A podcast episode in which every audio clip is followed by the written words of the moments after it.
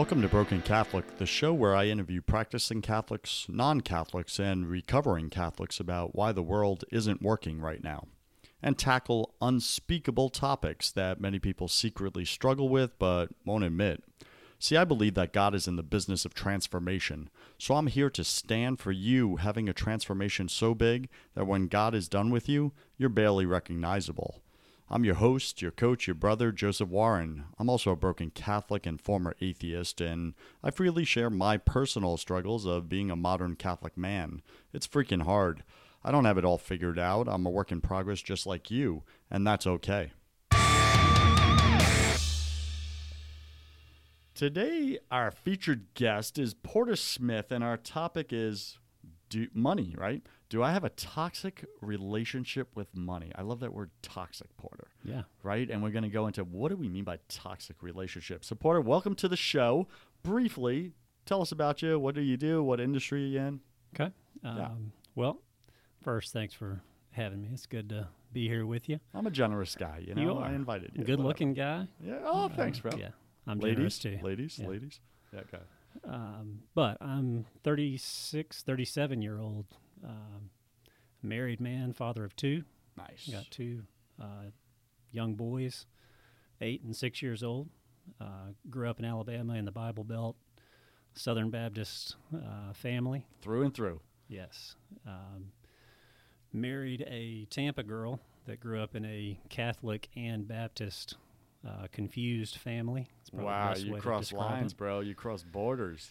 Yeah, she uh, went through all of the um, the normal Catholic rituals growing up um, through her confirmation and everything like that. And then at age uh, 14, 15, Mm. uh, her family decided, well, her mother decided, hey, I'm, I'm done with the Catholic Church. It was uh, at a point in time where there was some scandal uh, in the Catholic Church that was becoming very public.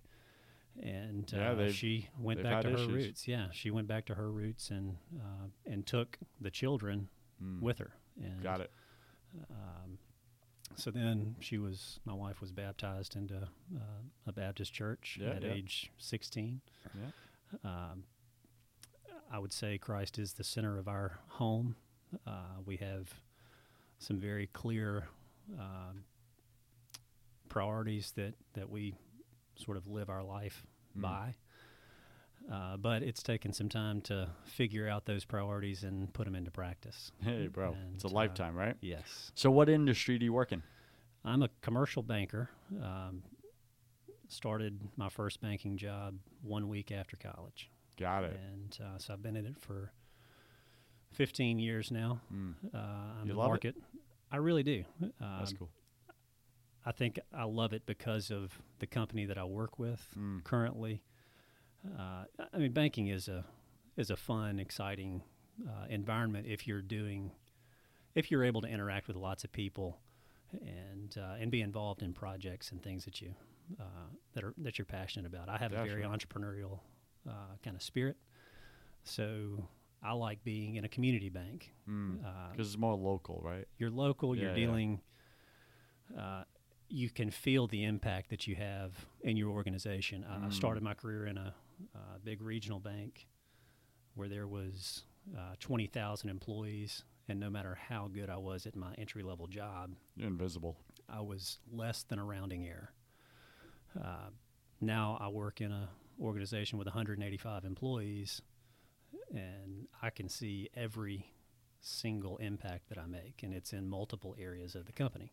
Mm. Uh, so that's exciting to me. That's a big part of why I enjoy uh, what I do. If I wasn't in banking, I would I would have to be doing something with a small company, uh, either Got it. starting a company or just being involved in. And you know, I didn't know that about you. Yeah. I didn't know you had that entrepreneurial. Very much. I actually left banking for uh, two years after my three year stint with that big regional bank. Yeah. Uh, I just felt invisible and uh, went out to work on my own. Gotcha. Yeah. Cool. Awesome, man.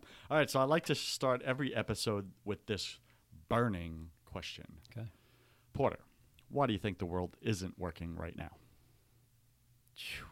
Gosh, that's a loaded question. That's why and I it. completely unprepared to answer that. Perfect. But, um, you know, I think that uh, if you can summarize all the problems into one thing, um,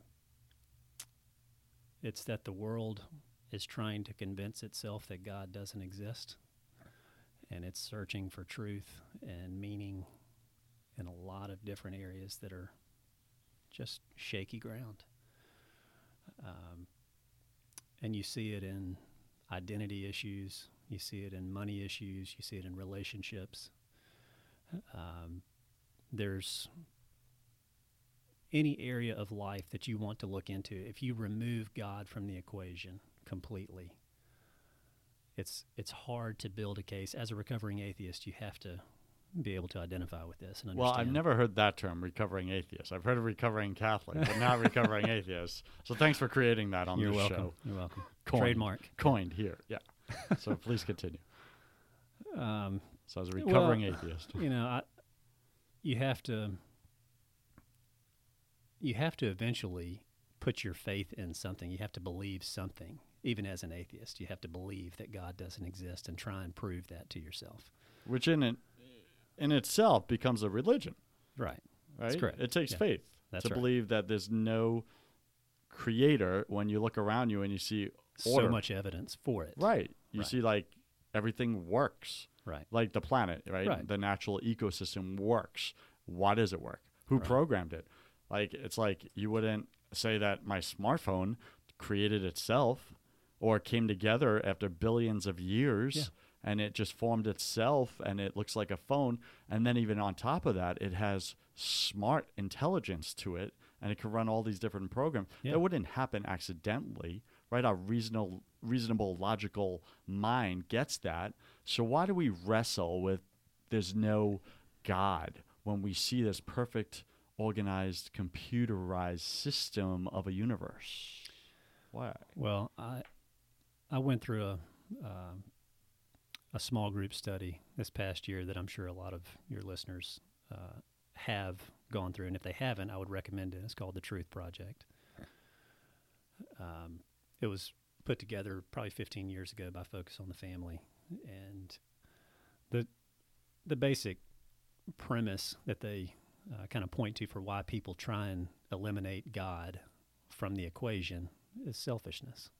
I mean, at, at its break that core, down for us well, if God is real and He's revealed Himself to us, uh, as we believe that He has, both through His creation and through His Word, through the Bible, um, then we have to look at what He says about Himself and what He requires of us.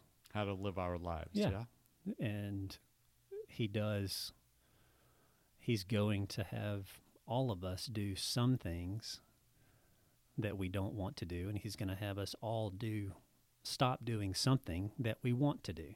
He's going to require that of us, Mm. not for salvation, but um, I mean that's you can't earn that. But if you're going to be in relationship with Him and have evidence of your faith come out in your life, it's going to require some changes. Can I speak on that for a second? Please. Yeah, so I was just at a uh, men's Bible study this morning, right? Catholic one, and uh, uh, the speaker, um, we were watching a video program, and the speaker spoke about um, uh, Old Testament, right? And when uh, God gave the Ten Commandments to the people, right? And he talks about like you know, as humans, we don't want to follow those commandments per se, right? Because that Mhm. means we have to change our lifestyles, right? Which I- think is what you're pointing out Mhm. and we're resistant to change just as human beings. We see that, right? That's why we don't do what is good for us, even though we know we, we want to or we should, right? So it's like uh, he spoke about uh, when you get into relationship with God, you're you're getting into a covenant relationship, and that's what the Jewish people in the Old Testament were doing. They were doing a, uh, creating a covenant with God, right? Israel Mhm. and, and and creating that covenant and here's the guidelines of the relationship are these 10 commandments a way of being and acting in this covenant with your creator and he the speaker presented it this way he's like you know when i married my wife right when i was dating her i could do whatever i wanted like i could stay out late I could see other girls. I could do whatever the heck I wanted. He said, then I proposed to her and we got engaged. And he said, all of a sudden, there was a few constraints. Like, I am agreeing that we're going to get married. I am agreeing that I'm going to stop seeing other girls Forever. forever. well, thanks for the reminder, bro. Yeah, that's right. I am agreeing that I'm not going to stay out partying late and everything if, you know, you and I have something planned early in the morning. So I'm not going to be totally about me, Mm-hmm. right? Because now I am agreeing to enter into a covenant relationship with you, someone else. So there's a sacrifice there. There's a dying to my wants and desires That's right. somewhat. And in doing so, the payoff is that uh, there's this fulfillment, this joy, this love, that everything that comes in that covenant relationship. And he says, that's what we're doing with God. Yeah. And when you enter into relationship, and if you're non-denominational or you know Protestant, and you say, "Hey, this is you know I remember this date and year and everything specifically when I was saved," Mm-hmm. or if you're Catholic, you're like, "Hey, this is when I was baptized." Tomato, tomato. Okay. Point is this: you accepted Jesus as your Lord and Savior. November 1989. Love it. Right? That's when you, Porter, entered a covenant relationship with him. And God says, hey, you can't see other women. Right? That's what Mhm. he's saying. He's saying, you can't have other gods before me. Right. I am your one and only forever. Mm-hmm. That means love of money, obsession of money, right? Success, all these worldly desires, sexual temptations. The list goes on Yeah. and on and on. Don't put any of these before me. Yeah. Even good things like my career, Yeah. uh, even my spouse, Yeah. my children. Because you can make them your gods, couldn't you? Absolutely. Absolutely. Easily. Yeah. So what shows up for you in that?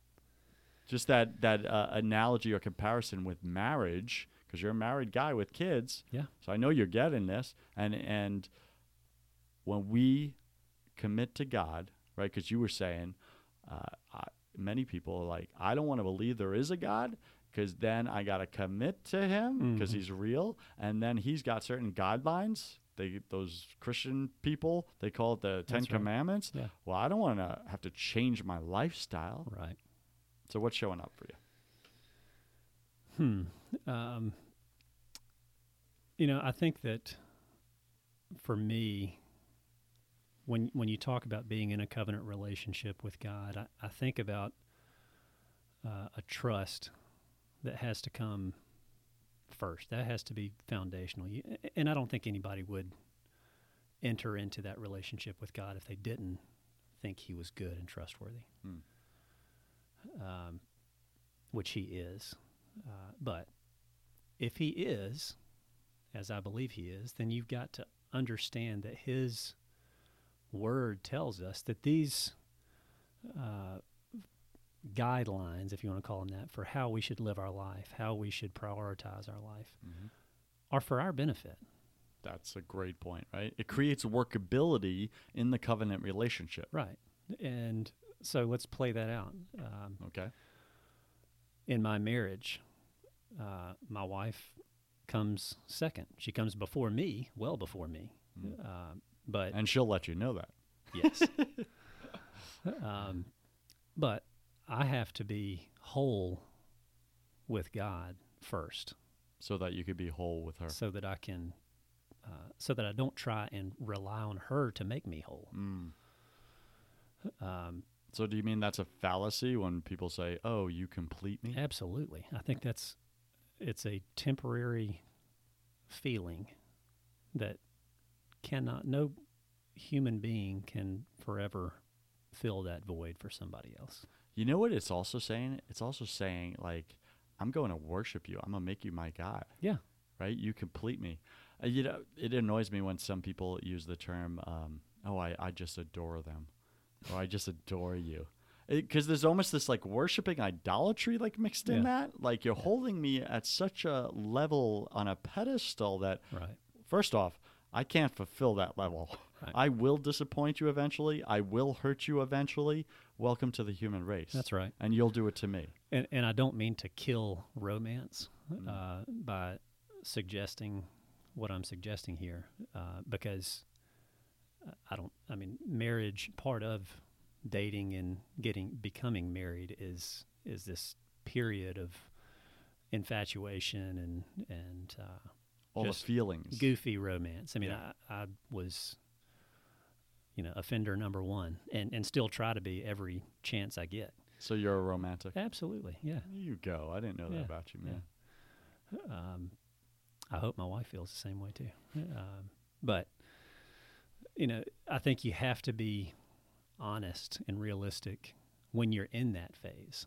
You have to be honest with yourself that hey, I'm not going to put uh, unrealistic pressure and expectation on this woman Mm. that she's always going to be as perfect as I think she is right now. Mm.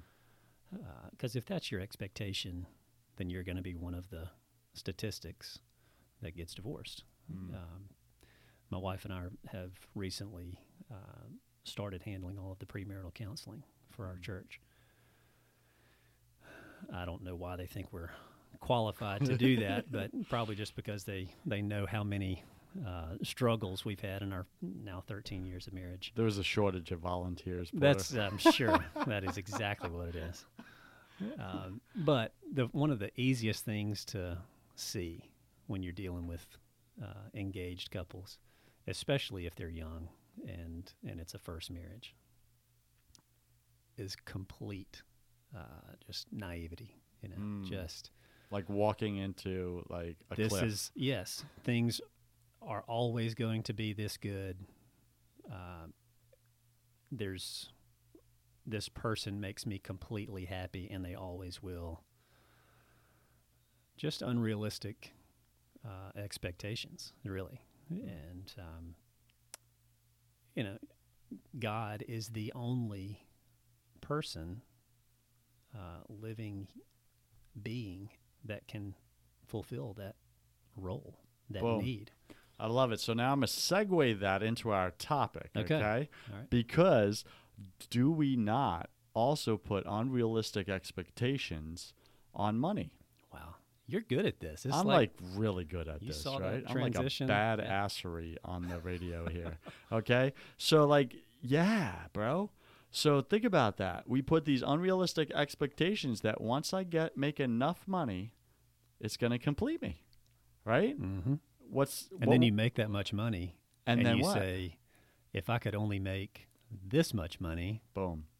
And then you get there. then there. I'd really be happy. then you get there, The horizon and it's empty. always Is moving. further out. It's you can't catch the horizon, No. and you can never catch completion or feeling fulfilled for money ever. Right? I Mhm. think we're done with our conversation. That that, that just Yeah. summed it all up Yep. right there. But anyway, let's dig into it. All right. So, when did you did you ever have a toxic relationship with money where you had those unrealistic expectations? Well, I, th- I would say I was the person you just described. That um, as a young professional, uh, I grew up in a, I'd say, middle class, uh, maybe barely upper middle class family. Mm-hmm. Uh, professional parents. Um, my mother stayed at home during our, uh, I'd say, from the time we were about five years old until we got out of high school. But she is a very well educated professional woman, went back and started another business after we uh, Mm. went off to school. Um, so I had good uh, teaching, good upbringing, but but I was ambitious. You know, part of growing up with nice things is you kind of get a taste for it, and um, and I certainly did. And I thought, well, I need to make X amount of dollars so that I can have these following things. The things you were used to. Yeah. Yeah. Yeah. That, um, you know, that bring a lot of temporary satisfaction. Um, and I thought were things that were important, that were meaningful.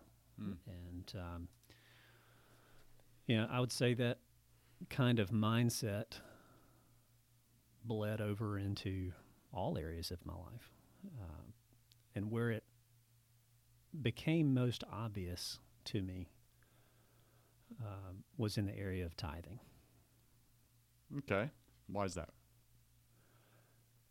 Well, because any tithe or any act of giving is less of those other things that I wanted for me. So you're giving up those other desires in Right. order to give away some money to like the church or to the poor. Or, Right. Okay. Yeah. And after all, these are things that I had earned, gone to work, and you know, So you Studied hard for. them, dude. Sure, You're entitled to them. that's right.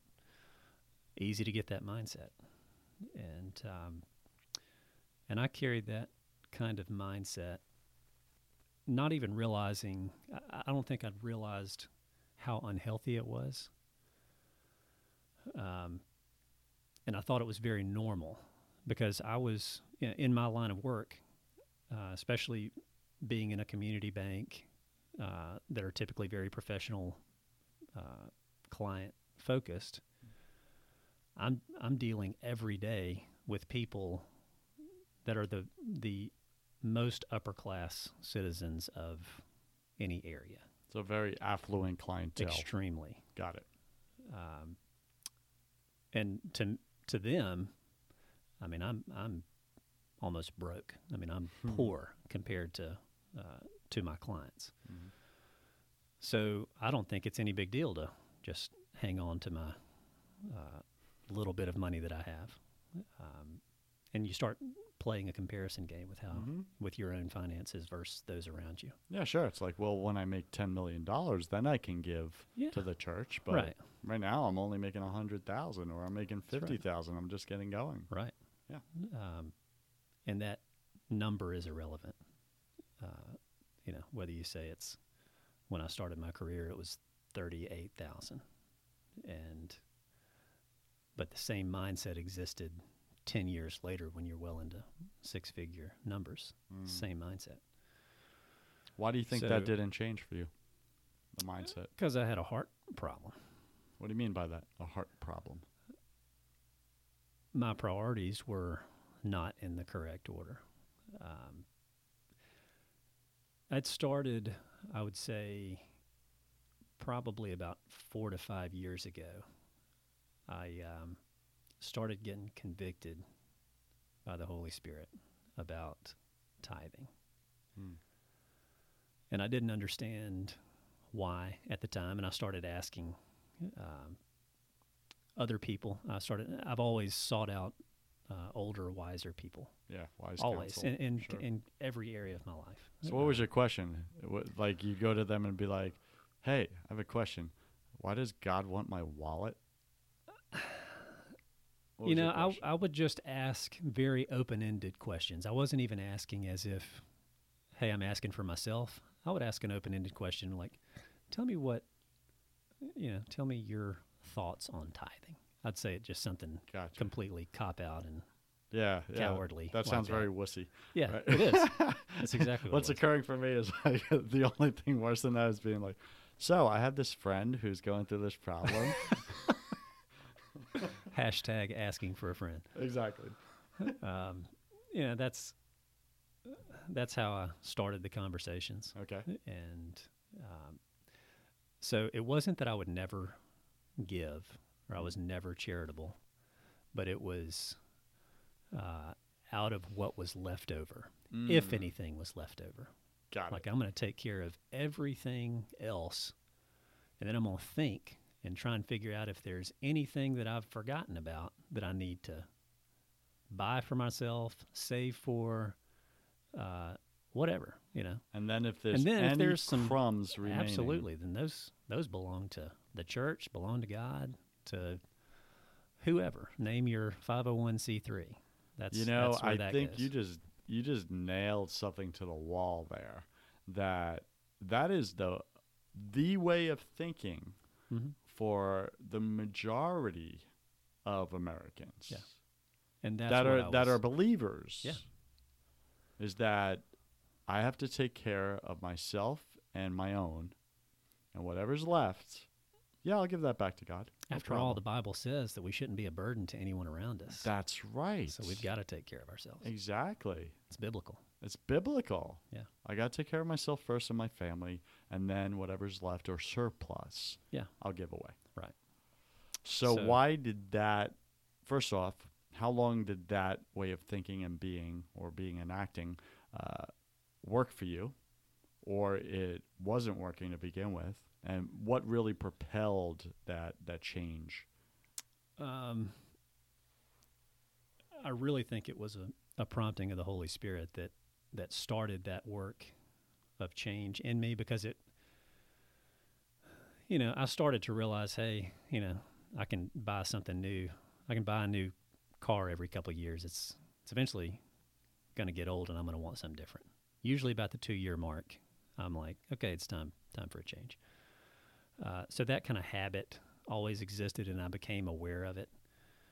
Um, but I don't think I would have changed anything on my own. I, I, I do believe that um, this was a specific area that the Holy Spirit wanted to make a change. I me. get that. It's difficult to change comfortable, isn't it? Yeah, absolutely. And so that um, that period of seeking out wise counsel probably lasted um, way longer than it should. I'll say a year, and and then I'll never forget um, being in church one Sunday morning, and there was a. We only do a couple of sermons a year at our church on uh, on giving, even though it's an incredibly important topic. Um, and this particular uh, sermon was called "The Principle of the First. and The principle of the first. yes, Okay. And it has to do basically with your priorities and uh, and there's scriptural uh, reference throughout the Bible in all different areas of life where God must come first. And what that means with money is that uh, He comes first in money. That means that He doesn't get the crumbs after you've taken care of everything. That's not faith. Um, giving God the very first of your earnings, let's say, or your surplus, because your surplus is anything. If I start with 10, turn it into 20, that extra 10 was provided to me by God. The, the first 10 was, of course, but if you, if, you- start with zero and you go to work for somebody and you make an income, 100% of that is surplus that you did not have before. Um, so if if you're going to apply the principle of the first to that, then it's not you pay your rent, you pay your yeah your car note, uh, your cell phone bill, you go out to eat eight times, uh, you buy groceries, you pay insurance, and then you see how much you got left over. That's that's not faith. In your Okay, so. Porter, I'm gonna jump in here because what's what's showing up for me here is some of our listeners may get confused on what's being said, right? Because I know I was confused back in the day on what you're presenting. Why is it wrong for me to pay my rent and my bills? These are necessary. I have to pay those, right? And then whatever's left from that, fine. I won't go out spending money on myself. I'll I'll give it to the poor. I'll give it to the church. Uh, my tithing first, and then what's left from that, I'll I will use for myself, right? right. Now that's different than what I'm hearing you say. It is Okay. because dif- distinguish the two, please. Well, in your example there, um, you set up the lifestyle that you wanted to before you took into consideration what I'm going to call yours uh, to work with.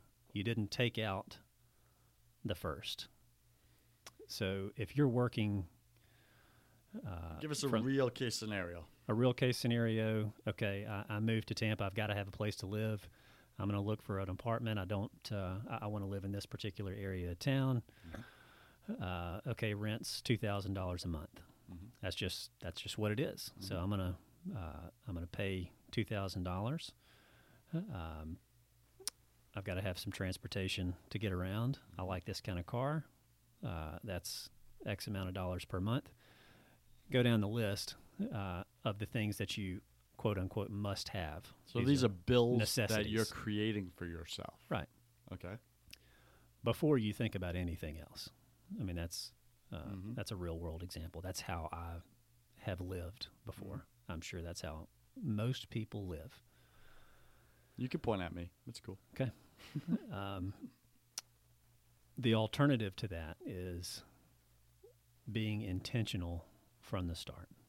Yeah. Uh, before you create burden, financial burden on yourself that you can't get out of um, easily, then let's start a budget that doesn't have 100% of the available cash flow to work with. Uh, How much you know, does honestly, it have? You're a banker. Come on, I need help, bro. Well, if if we want to make it easy, let's say ninety percent of the uh, available cash flow. Where's the other 10% gone? Well, it's going to go. It's God's money. If you're a um, hundred percent of it is God's money, but but uh, to not be churchy about it, let's uh, let's say it can go anywhere for His purposes, wherever He prompts you to give it. Okay, so what I'm hearing you say is that when I collect my paycheck, Yep. right? Mhm. That's gross. The very first thing you do What do I do? is set aside that that you're going to give away. So minimum 10%. Because I don't like So to. st- you I don't like to talk in the stands. I like to get Okay. on the court. Yeah. So let's let's get on the court in life, right? Yes. Okay. Yeah. Now, I'm not going to say that all of Scripture, uh, especially New Testament Scripture, will give you an exact number because I don't Mhm. believe it does. Um, I'd say the overwhelming majority of examples is the first 10%. You know, give God the first tenth. Uh, Old Testament examples are pretty clear about that. Mhm. Very clear. Yeah.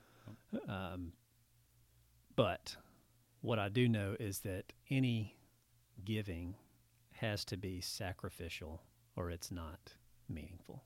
Yeah, so yeah. if you take home uh, an exorbitant salary, Mhm. let's say you're in multiple six figures, Mhm. two, three, four, five hundred million plus. Mhm. Um, you can live an extremely extravagant lifestyle on 90% of that income. Heck yeah. Um, what God is interested in is not the mathematics. He's interested in what's going on in your heart towards money. So, So most of it- the wealthier people that I know Mm-hmm. that have this proper mindset towards money give way more than 10% of their Mm. income away, way more, because they understand that if they don't keep money in its proper place and they start to view it as this tool to make them temporarily happy, it becomes a replacement for God. So what's showing up for me is to more who have been given, more is expected. There you go. Yeah, I get that, right? So, I, I like where you went there, right? With the Bible, biblical examples, 10% is the bare minimum, right? Yeah. And uh, we mentioned earlier about like car payments, Mhm. right? You got a mortgage payment, if you got a house, you got a car payment. You know what tithing is to me? It just occurred. Tell me. It's a life payment to God. Okay. It's a bill, and it's expected every month. Yeah. It's a bill. It's expected out of every paycheck. And the minimum due, it's like a credit card, right? There you go. The minimum balance. Look at me being a banker. Yay. Um, the minimum uh, payment due is the, the 10%. Now, if you make a ton of money and God's blessed you with this exorbitant lifestyle, Mhm. then yeah, more is due. Yeah. Right? Yeah. And that's why, you know, the talents in Mhm. the, the right the the parable of the talents. It's like Yeah. God gave the guy one talent, right? That was the 10% because he gave the other one 9, right? Mm-hmm. Right? Multiply, multiply, multiply. And he's like, God expected the guy that he gave more to to do more with. Mm-hmm. And he expected the guy with the least amount to do the bare minimum. Yeah. And that guy didn't even do the bare minimum. Right. He didn't tithe. He buried. Mm-hmm. He stored. He didn't trust God. Mm-hmm. That's the lesson there. Lord, I didn't want to lose the money. Yeah. I buried it because I'm scared of you. Yeah. and, and, and that's really what it came down to, Yeah. right? And and I have this saying, and I say it on a lot of episodes. We say that we love God, but we don't trust Him. Well, there's no. I don't think there's an easier way uh, to see that than how we use our money. Truly, because if we really trust God uh, to provide for us, uh, I'm not saying to to make us rich and happy, because I'm about as anti prosperity gospel as anybody you'll meet. Okay, because I was going to call you Joel. Nope, I'm just messing. nope. I like you, Uh, Joel. But Hey, Joel. One day you're going to be on my show. Anyway, go there we go. Um, have me on. We can debate. now, if we really trust God and what He says, then it would be second nature to everyone to give away a measly ten percent of our income. Mhm. But we don't trust that He's going to make us happy.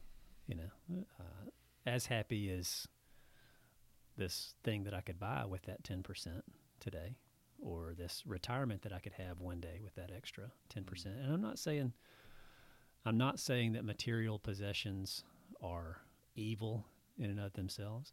I don't believe that.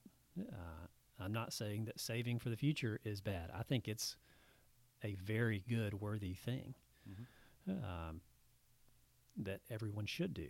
Hmm. But uh, but we're we're in such a lifestyle driven world today. Consumerism, materialism. Yes. Yeah, absolutely. And my my own experience was that when I heard that sermon, the principle of the first, and it hit me square in the face. Okay, God, I'm not clearly not putting you first in my finances at all. I'm putting you actually I'm putting you last. I'm not putting you like second or third. I'm putting you last. Um, I, d- I knew at that moment, okay, I'm going to start a habit of giving today. And I didn't start at 10% because I had to work out of uh, a, a spending lifestyle habit that would allow me to give more. So I started with what I could, which was probably close to 5% at that time. Immediately, my relationship with money and my re- relationship with material things changed immediately. How so? Describe it. You just start to realize um, how consumed you were with trying to achieve more, Who was? have more. Me, Oh, okay. Yeah, in your heart, that's you. You come to grips with the fact that um, that you're seeking happiness from success, from money, from uh, the home you live in, the car you drive, what other people think of your possessions, um, and it's just a a house of cards. So I just Uh, want to get clear that you're speaking about yourself right now, even though you keep using Sure. the word you. Yes. Okay. Yeah. Because I think that's really important, the words we choose to use. Yeah. And sometimes when we're, we're, we're, it's not right or wrong, it just is, right? But sometimes when we're using those words like you, we're not actually owning Right. what we're saying. Instead of saying, I was doing this, I Mhm. was wanting the car, I was that, now we're taking ownership. Yeah. Now we got to look inside. And sometimes that's a scary place, don't you think? Absolutely, yeah. It was, it was eye opening for me, um, as somebody that had grown up in the church. That, uh, you know, I've been uh, a true believer for a long time, but this was an area of my life, as we all have, that Mm. uh, that I had a blind spot, Mm. and nobody Well else said. nobody else pointed it out to me. Boom. Um, it was yeah. That's why I say the Holy Spirit was working on me in this area Yeah. because it wasn't a friend, a spouse, a parent. Yeah, nobody came up to me and said, "Hey, you know, you know, think you you ought to think about, you know, Yeah. your your relationship with money." First, Isn't that- nobody talks about that. Right? And isn't that interesting, right? It's such a basic thing in scripture. And and It's and, and it's demanded. throughout Scripture. It's demanded. It's not like optional. Right. It's demanded. And yet as Christians, as believers, we don't speak about it. Yeah. Like barely speak about it. And then we as friends and brothers in fellowship, we don't stand for each other, winning in life. Mm-hmm. When we know that we're all burying our one talent in the dirt Yeah. and we're seeing it and we're doing it and we're not holding each other accountable because we're not trusting God. Mm-hmm. And and the, the I, I really like that parable because the the guy who put in uh, who took his talent and invested the talent, right? He God multiplied it. Mm-hmm. That's the trust. And then he gave, uh, took from the guy that had, And then he took the buried, least- the dirty talent and gave it to him. and gave it to him and said, "Here, reinvest this one, Yeah. right?"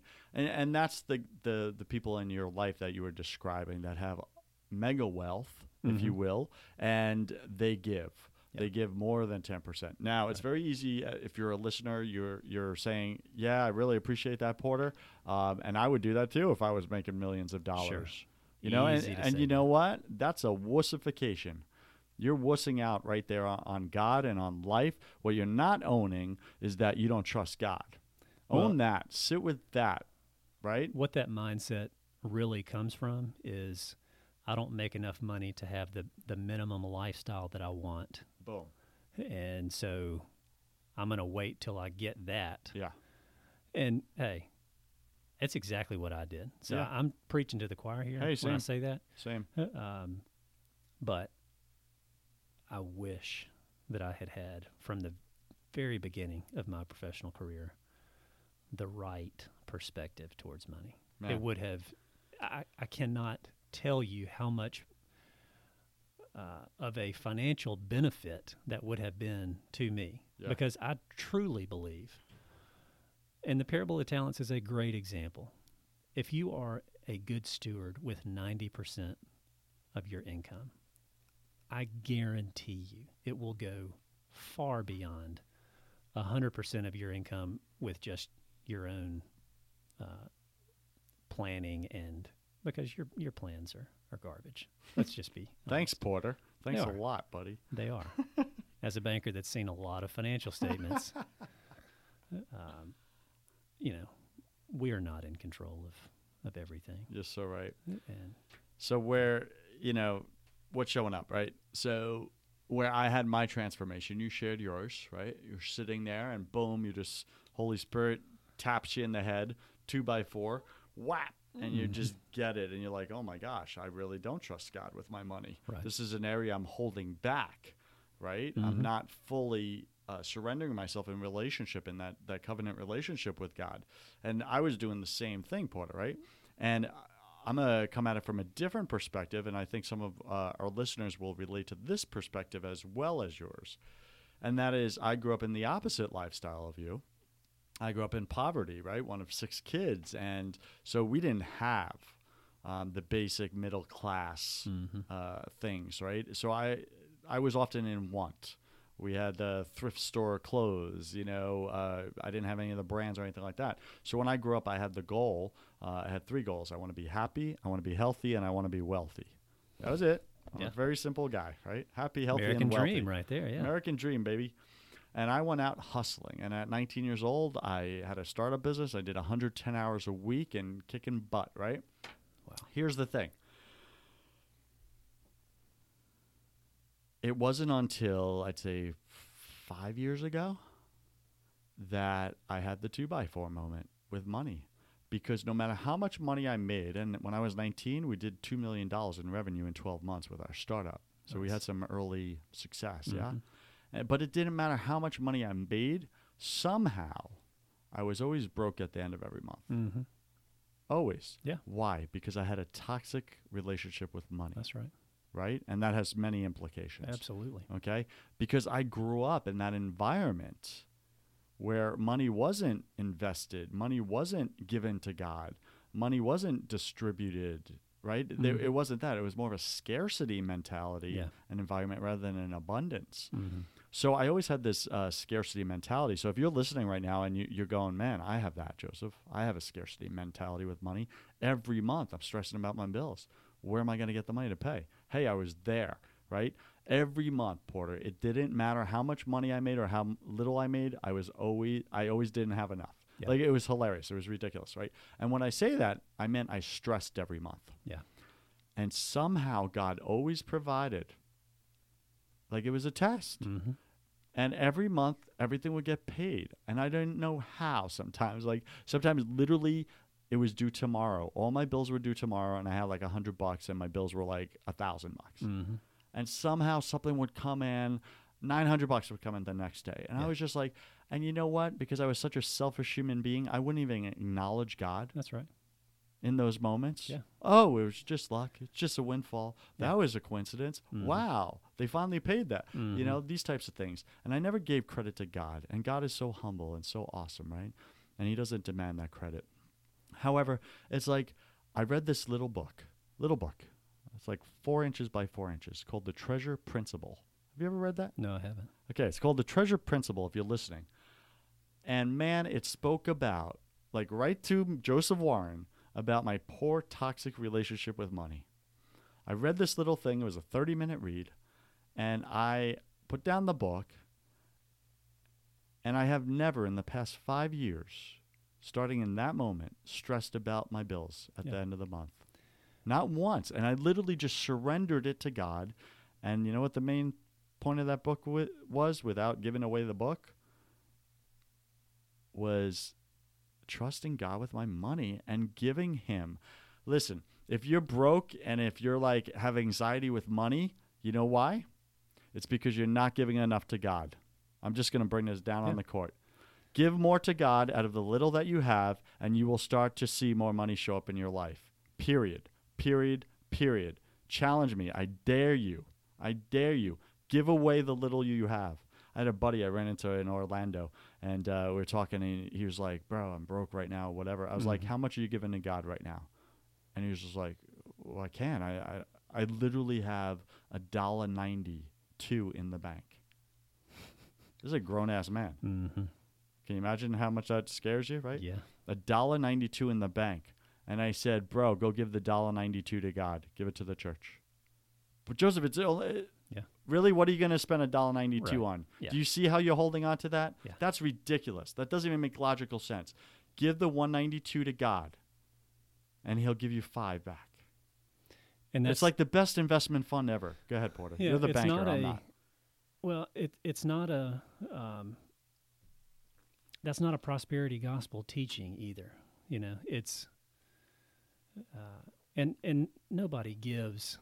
If you're giving out of the right heart, you're not giving to get back. You're not giving to get. You're giving to get to get proper relationship uh, and perspective towards this gift that God has given us uh, to be able to provide for ourselves. Um, Yeah, thank you for know- distinguishing that, right? Because I, I, by no means do I want to occur as prosperity gospel. However, I think what I'm describing is the economy of God, yeah, the economy it's of different. the kingdom. That's That's how right. it works. Yeah. Yeah. Um, yeah. God does not want us to uh, to be broke. You know, the one example that uh, when Jesus was talking to the rich young ruler about uh, what do I need to to do to inherit the kingdom of God, and he, you know, talks to him about a couple of commandments. Oh, I'll keep the commandments, and he says, okay, well, go give away, sell your possessions, uh, you know, give them away, and come follow me. It's not because he wants everybody that's a Christian to be poor. That is a false teaching, and I think a lot of people believe that that's what the Bible teaches, and maybe that's why they uh, don't like when the church talks about finances and giving because they think the Bible just wants everybody to be poor, and give everything away. I grew up in that. I was taught that. Yeah, I think a lot of people. God are. does not want you to be wealthy and successful, Joseph. right. That was ingrained in me. Why are you pursuing all these businesses? Why do you want to be successful? That's not what God wants. He wants you to stay small and, and live a, a little humble life, et cetera, Right. et cetera. Now, if that were the case, then how do you explain uh, how he uh, really blessed financially the kingdom of, of Israel? How he blessed Solomon? Uh, yeah. know, how um, there's so many examples in the Bible of how he extravagantly provides for others. I mean, how do you explain the, the parable of the talents if if you think that he wants us all to be poor and destitute? That's not biblical. I think the parable of the talents was Jesus giving us our first banking lesson with the economies of God. Yeah.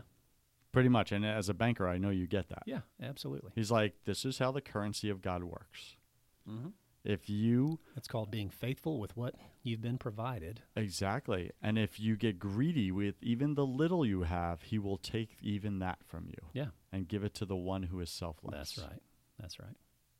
Yeah. Well put. Well put, man. I like this.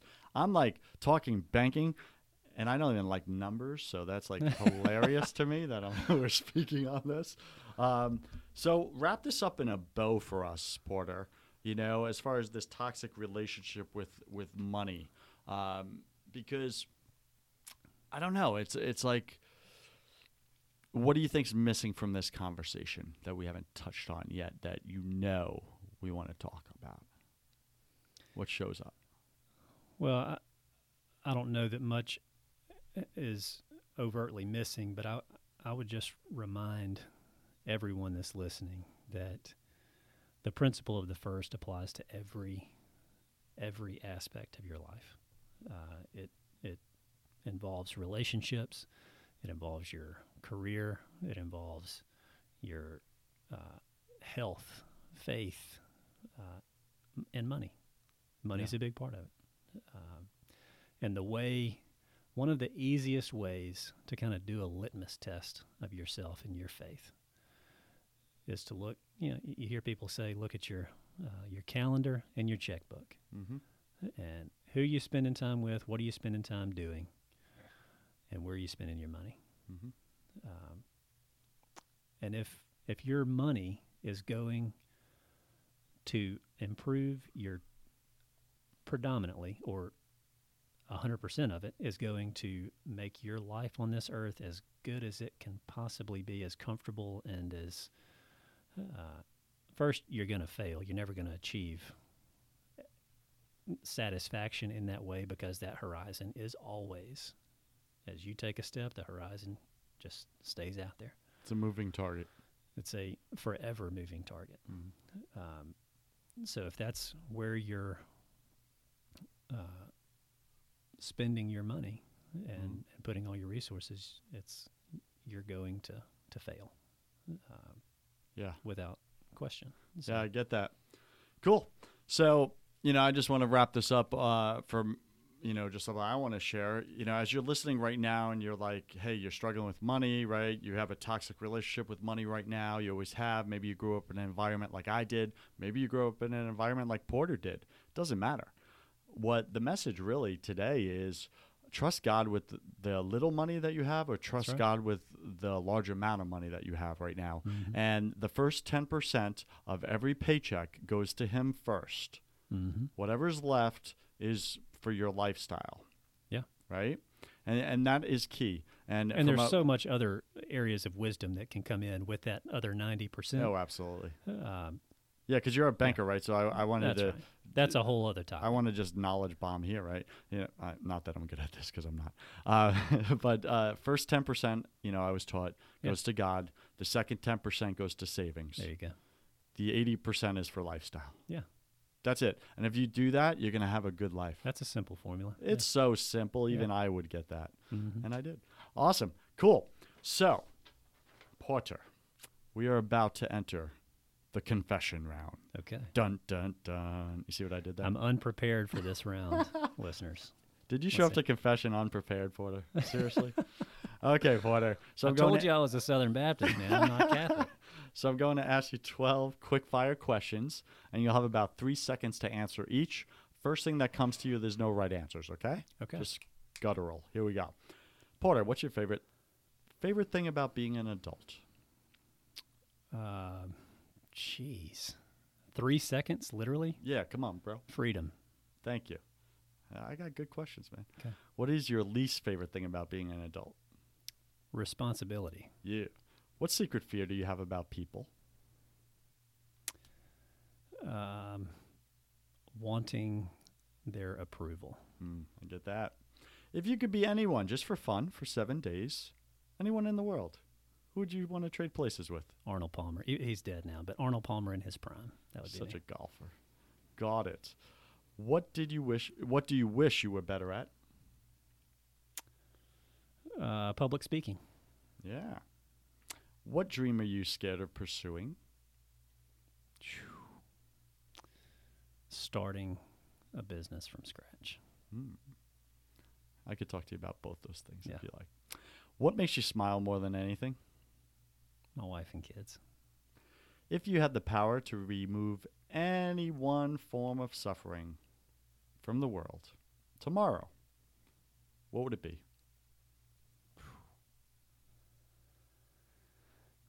Um,